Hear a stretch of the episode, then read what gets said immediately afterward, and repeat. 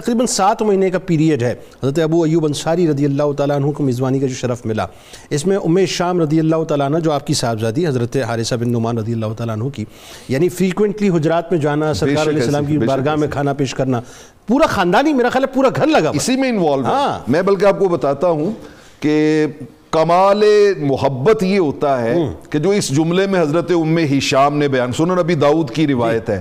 حضرت ام ہشام کہا کرتی تھی کہ الحمدللہ ہمیں رحمت کونین سے جو اور قربتیں اور نسبت نصیب ہے ان میں سے ایک بہت بڑی قربت اور نسبت یہ ہے کہ کان تنورنا و تنور رسول اللہ صلی اللہ علیہ وسلم واحد وہ تندور جس میں رحمت کونین کی روٹیاں پکتی اللہ اللہ اللہ۔ اسی تندور میں ہماری روٹیاں پکتی اللہ اکبر اللہ یعنی ہمارا کچن کامن تھا۔ اللہ ہمارا کچن کامن تھا۔ اللہ اللہ اللہ اسی تندور میں آ کے ازواج متحرات روٹیاں لگاتی تھی اور اسی تندور میں حضرت حارثہ بن نعمان کے گھر کی روٹیاں لگتی اللہ آپ اندازہ لگائیں کہ اس سے بڑی قربتیں اور کیا نصیب سر اس سے بڑا فخر تو ہو ہی نہیں ہو سکتا ہی نہیں سکتا ہو ہی اس نہیں سے بڑا۔ سکتا۔ یعنی اور جو آپ نے وہ منظر کی بات کی تو صحیح مسلم میں ہے فسائد الرجال والنساء فوق البیوت عورتیں، بچے، بڑے چھتوں پہ اوپر چڑھے ہوئے تھے۔ والغلمان فی الطرقی اور جو غلام تھے، ان سے چوراہے گلیاں سڑکیں بری ہوئی تھیں۔ اللہ۔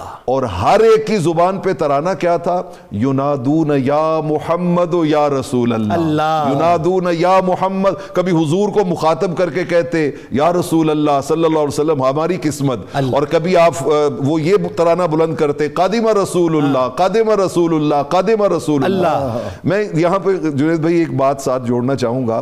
دیکھیے انسان دنیا میں مختلف علاقوں کی نیشنلٹی جی جی جی اس کے لیے سٹرگل کرتا جی، ہے کوشش کرتا جی، ہے جی۔ کہ کوئی فخر سے بتاتا ہے میری فلاں نیشنلٹی جی، ہے میری جی۔ فلاں نیشنلٹی ہے۔ بلیو پاسپورٹ ہے ریڈ پاسپورٹ ہے گرین پاسپورٹ ٹھیک۔ بلا تشبیہ و بلا مثال۔ رحمت کونین صلی اللہ علیہ وسلم نے فرمایا صحیح مسلم کی روایت صحیح بخاری میں بھی ہے۔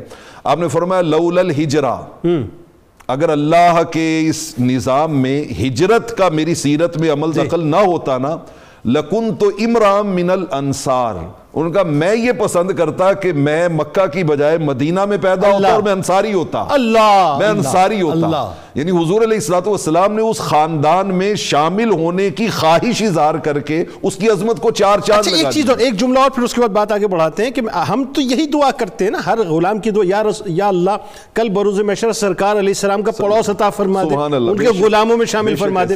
تو۔ جن کو اللہ تعالیٰ نے دنیا میں سرکار علیہ السلام کا پڑوس دیا ہو اس گھرانے کی شان کیا ہوگی؟ اس سے بڑی کیا بات ہوگی۔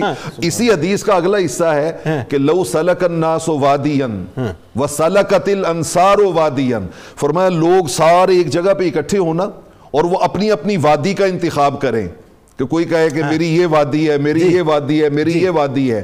تو ظاہر ہے مدینہ کے انصار نے بھی کسی وادی کو چننا ہے۔ فرمایا لسلک تو وادل انصار میں اس وادی میں جاؤں جس کو انصار نے چنا۔ اللہ۔